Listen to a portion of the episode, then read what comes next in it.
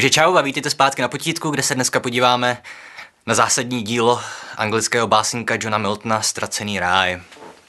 Tak, a já jsem teďka teda trošku s překvapením zjistil, že tuhle knížku má hodně málo škol v seznamech literatury pro maturity, což nechápu, protože to je obecně považované za jedno z nejdůležitějších děl v dějinách literatury.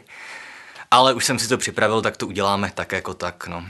A zároveň samozřejmě to je knížka tak rozsáhlá, komplexní, že nemám šanci to schrnout v jednom videu na potícku, takže uděláme ještě teďka dva podcasty za středeční.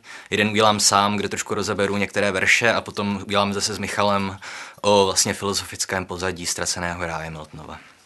Tak, takže kdo byl John Milton? Uh, narodil se, myslím, v roce 1608 nebo tak nějak a zemřel někdy v 70. letech 17. století. Takže, takže teoreticky se mohl potkat se Shakespearem, kdyby vám někde položili tuhle otázku. Ale vlastně narodil se, když už Shakespeare byl stařec, nebo když Shakespeare umíral. A obecně Milton a Shakespeare jsou takový dva věční rivalové v dějinách literatury, protože jsou obecně pokládaní za dva největší básníky anglických dějin. A viděl jsem i vlastně takovou soutěž nebo disputaci na internetu, kde vlastně dva vědci obhajovali, kdo je větší básník, jestli Milton nebo Shakespeare. A Shakespeare bohužel vyhrál. Ale já osobně mám Miltona snad ještě radši než, než Shakespeare v některých ohledech. Tak, uh, takže Milton byl nejenom básník, on to byl filozof, uh, novinář, dá se říct, a taky politik. Hodně se angažoval v politice. No. A někdy dost nepěkně, o tom si ještě povíme. A on vlastně co se týče filozofie, tak je autorem zásadního díla s nevyslovitelným názvem Areopagetika, což je taková vlastně bible moderní žurnalistiky, protože on tam už v tom 17. století, v první polovině 17. století, v té knižce vlastně bojuje proti cenzuře a obhajuje svobodu slova, jo, což bylo ve své době neobvyklé. No a když potom začala v Anglii občanská válka, tak on stál vlastně na straně parlamentaristů a velice intenzivně se podílel na regicidě. Jo. On je jeden z lidí, kvůli kterým popravili potom krále Karla. Jo. A potom ironii osudu, když teda začala Cromwellova diktatura, tak Milton v ní měl velice vysoké postavení, eh, byl něco jako ministr zahraničí a paradoxně ministr cenzury. No, takže člověk, který napsal knihu proti cenzuře, tak potom sám cenzuru vlastně provozoval. A tady si taky musí říct, že zkrátka Milton se za Cromwellovy diktatury podílel na řadě špinavostí. Jo, jako má na rukou krev. Ale nám to samozřejmě může být jedno, jakožto čtenářům, že jeho dílo mluví samo za sebe. Tak, a co se týče Miltona, tak on na rozdíl od Shakespearea měl to nejlepší vzdělání. Studoval na Cambridge a zdaleka se neomezoval jenom na studium humanitních věd. On samozřejmě studoval filozofii, teologii, historii, ale studoval taky přírodní vědy, biologii a geografii. Takže on byl jeden z vlastně z nejvzdělanějších básníků, nejenom anglických, ale obecně. No a to potom ještě bude souviset i se ztraceným rájem. On měl jeden takový problém. On měl Ona je to spíš porucha než dar, on se těž pamatoval úplně všechno, co kdy přečetl a co kdy zažil. Což samozřejmě opět pro vzdělance a básníka je skvělá dispozice. I když prý, co jsem si tak četl, tak lidi, kteří mají tuhle poruchu, tak je pro ně život docela peklo. A díky tomu vlastně ztracený ráj, on začal že psát až ke stáru, když už byl slepý. Takže on ho vlastně tu neuvěřitelně dlouhou skladbu, která má nějakých 800 stránek, tak on to prostě složil v hlavě. A je to báseň, jo, takže samozřejmě to není próza, to je, o to je to těžší, že musí dodržovat formální nějaká pravidla, jo, počet slabik ve verši a tak podobně. No. A jinak teda Milton vlastně celý život toužil napsat epos. A to je zajímavé, protože epos v 17. století už byl vlastně zastaralý žánr. Jo? A proto Ztracený ráj je obecně pokládaný za poslední hrdinský epos vůbec. Očividně museli vzniknout nějaké později, ale ty už nejsou tak slavné, abychom se o nich dneska učili. No a zajímavé je, že Milton, on chtěl vždycky napsat epos s národní anglickou tematikou. Dobře, eposy vždycky měly nacionální charakter. Ať už to byla Eneas nebo božská komedie, francouzské eposy nebo i Iliada Odyssea. Jo, tam vždycky je protežovaný nějak národ toho autora. No a Milton nejdřív chtěl napsat báseň o králi Artušovi, potom přímo o Cromwellovi, ale nakonec napsal báseň vlastně o spouře satana a o vyhnání lidí z ráje. A tohle samozřejmě nevíme, proč k tomu došlo, ale obecně se předpokládá, že vlastně Milton, když skončila Cromwellova diktatura, tak došlo k té takzvané restauraci Stuartovců. To znamená, že na trůn se vrátil král a začaly čistky. A Milton vlastně jen tak tak uniknul popravě a byl chvíli i ve vězení. A ve chvíli, kdy začal psát Ztracený ráj, tak jak říká jeden literární vědec, on ztratil zrak, ztratil sílu držet v ruce pero a ztratil víru ve vlast. No, a ztratil i tu víru v revoluci. Všimněte si, co všechno ztratil. Takže nejspíš proto začal psát Ztracený ráj, který vlastně pojednává o tom, proč ty naše životy jsou tak mizerné, jak jsou. Tak, uh, takže už jsem naznačil, o čem Ztracený ráj je. Jo, je to zkrátka příběh, to epos, že, takže to je epická báseň, báseň, která má děj, eh, která pojednává nejdřív o vzpouře satana a, a dalších andělů proti Bohu a následně o tom, jak se satan vydá do ráje, kde vlastně svede Adama a Evu k tomu, aby že snědli to ovoce zakázané ze stromu poznání. A tím teda nám nakonec vysvětlí Milton, proč jo, máme ty mrzké životy, že za to může Satan. No. A samozřejmě nebudu vykládat děj, protože to by bych potřeboval několik hodin, ale tady chci říct, že jak to platí skoro u všech velkých literárních děl, tak Ztracený ráj byl ve své době šokující díl. A tohle říkám vždycky, to říkám o Ginsbergovi, o Bodlérovi, o Máchovi. A proč? Jsou tři hlavní důvody. První důvod, a dneska už to může znít směšně, ale první důvod, proč byl ten Ztracený ráj šokující, je jeho kvalita. E, zkrátka se našly dopisy jiných dobových básníků, kteří si třeba psali, že už nemá vůbec smysl psát poezii, protože Milton už prostě nejde překonat. No a druhý problém, proč to bylo šokující, byla forma té básně.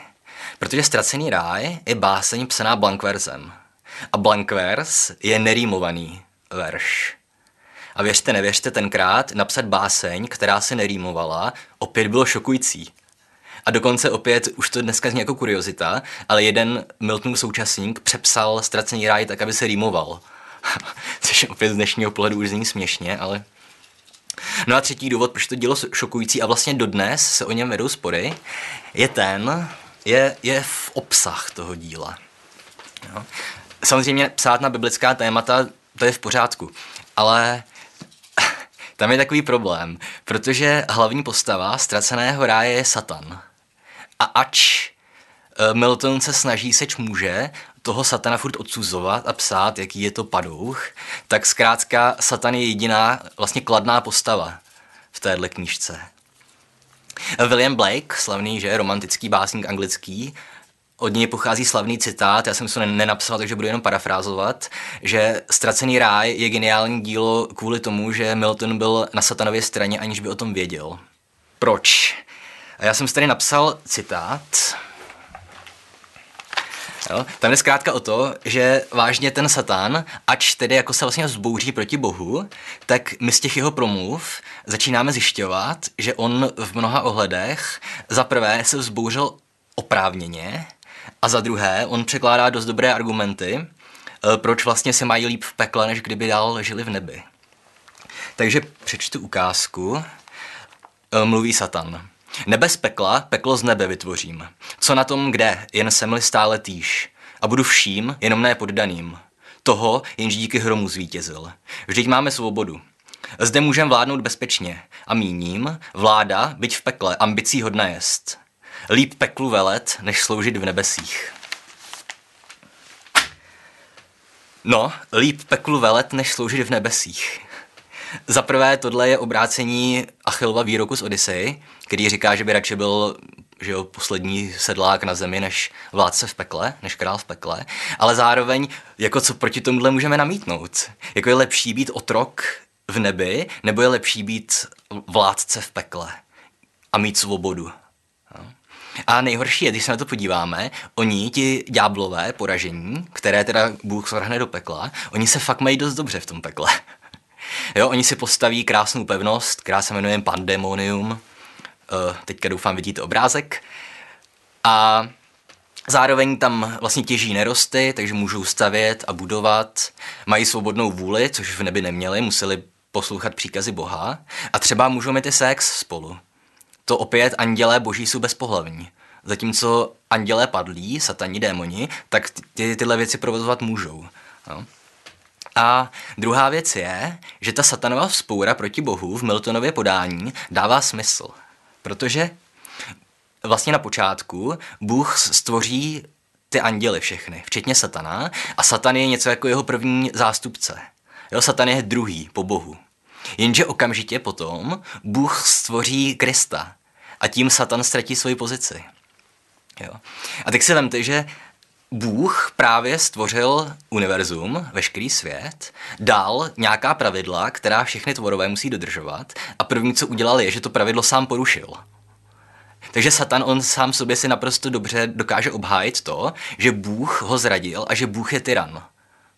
Opět, tohle všechno z toho textu naprosto očividně vysvítá, ale zároveň Milton se tam furt pokouší jako říkat, a tak ten hrozný satan tak to zle konal, ale my to tomu vypravěčovi nevěříme prostě ve ztraceném ráji. My vidíme, že ty důvody satanovy vzpoury byly dost dobře oprávněné. No a teďka co s tím? Oni jsou dva způsoby zásadní, jak se vykládá ztracený ráj. Eh, první se jmenuje takzvaně akademická interpretace ztraceného ráje a druhé se říká romantická interpretace ztraceného ráje. No, a pak ještě jedna, ale tu se necháme na podcast, protože je moc komplikovaná a na střední škole zbytečná. Ale takže ta akademická interpretace se jmenuje akademická proto, že především ve Spojených státech se takhle vykládá ztracený ráj na univerzitách. Protože samozřejmě, že Spojené státy jsou extrémně nábožensky založené a t- oni tam prostě nechtějí přistoupit na to, že Satan měl pravdu ve spouře proti Bohu. A tak vykládají ztracený ráj tak, že Milton prostřednictvím toho sympatického satana pokouší čtenáře, a snaží se dovést čtenáře k tomu, aby on sám jako odhalil, že Satan je zlý, že se sympaticky jenom tváří. A tohle dokládají třeba tím, že Satan si v mnoha ohledech protiřečí úplně ad absurdum. Jo, myslím ve třetím zpěvu například Satan řekne an evil be do my good, jo, zlo budíš mým dobrem. Což, jak říká, tuším, že Stanley Fish, americký literární vědec, je asi to samé, jako kdyby prohlásil nesmysl budíš mým smyslem. Jo, nebo něco na ten způsob.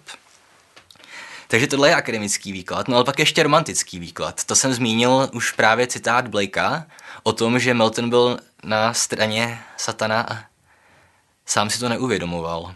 Když ten text čteme, máme spoustu indicí pro obě verze. Jo? E, proč může být pravdivá ta romantická interpretace, nebo ne, ne pravdivá, ale lepší, to už jsem vlastně vysvětlil. A proč může být pravdivá i ta akademická interpretace, tam asi můžeme například argumentovat tím, že jo, vzbouřili se stvoření proti svému stvořiteli, tak vlastně se bouří proti vlastní možnosti se bouřit. Já vím, že to zní zamotaně, ale když se nad tím zamyslíte, tak to myslím dává smysl. Jo. Ale ať je interpretace ztraceného ráje jakákoliv, tak to rozhodně stojí za přečtení. A tady už teda nechám výkladu a podrobnější rozbory se necháme na podcast, kde budu mluvit mimo jiné o tom například, jak Milton se vypořádává se staršími eposy a jak je vlastně paroduje a obrací. A přečteme si eh, několik veršů a rozebereme si je.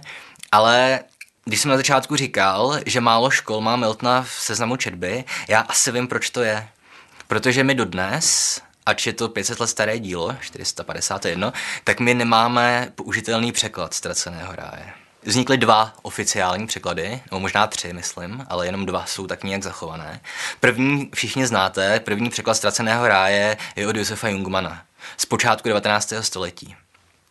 A tenhle překlad je hrozně důležitý proto, že Jungmann prostřednictvím toho dokázal, že čeština je schopná vyjádřit ta komplexní dílo a dlouhé, jako je Miltonův ztracený ráj. Jenže ten překlad vznikl, myslím, už v roce 1804. A čeština té doby jako už je dneska skoro nepochopitelná. A zároveň ještě bych měl říct, že ten překlad není moc dobrý. Jo. Samozřejmě uh, Jungmanovi šlo hlavně o to ukázat ten potenciál českého jazyka, ale má tam spoustu chyb, On, myslím, to překládal z Němčiny dokonce, protože snad neuměl anglicky, ale nevím, jestli nekecám. Ale má tam jako chyby ve významu, má chyby ve formě, ve struktuře. Jo. A ten překlad je samozřejmě zajímavost z pohledu vlastně historie jazyka, ale ten překlad rozhodně není plnohodnotný převod. Jako prostě Shakespeare dneska máme desítky překladatelů a máme skvělé verze od Joska, od, od Hilského, ale Ztracený ráj prostě dobrý překlad nemá. Protože druhý překlad vznikl o sto let později jeho autorem je jistý Julius David, myslím se jmenuje. To je člověk, který vlastně se ničím jiným neproslavil než překladem Ztraceného ráje a tady to proslavil by bylo spíš ve smyslu infamous, jakože, protože ten překlad opět je příšerný. Jo, to je taková ta lumírovská šroubovaná čeština, taková strašně barvitá, až je to vlastně k smíchu a vytváří si vlastní takové podivné tvary. No a tohle je poslední překlad Ztraceného ráje. A teďka asi před pěti lety vyšel znova ten překlad toho Davida v jednom nakladatelství, tuším brněnském, ale proč tohle dělat? A loni, tuším, vyšel opět znova překlad Jungmana. Což jsem naprosto nepochopil, proč tohle udělali. Protože oni jenom převedli ten Jungmanův překlad do současného pravopisu. Ale neopravili žádné chyby, které tam Jungman udělal. A jako ani třeba tam není vysvětlení toho, že Jungman některá slova používal jinak, než jaký mají dneska význam. Jo. A když si v tomhle čtete, tak to i dneska je pro čtenáře prostě naprosto nepochopitelné.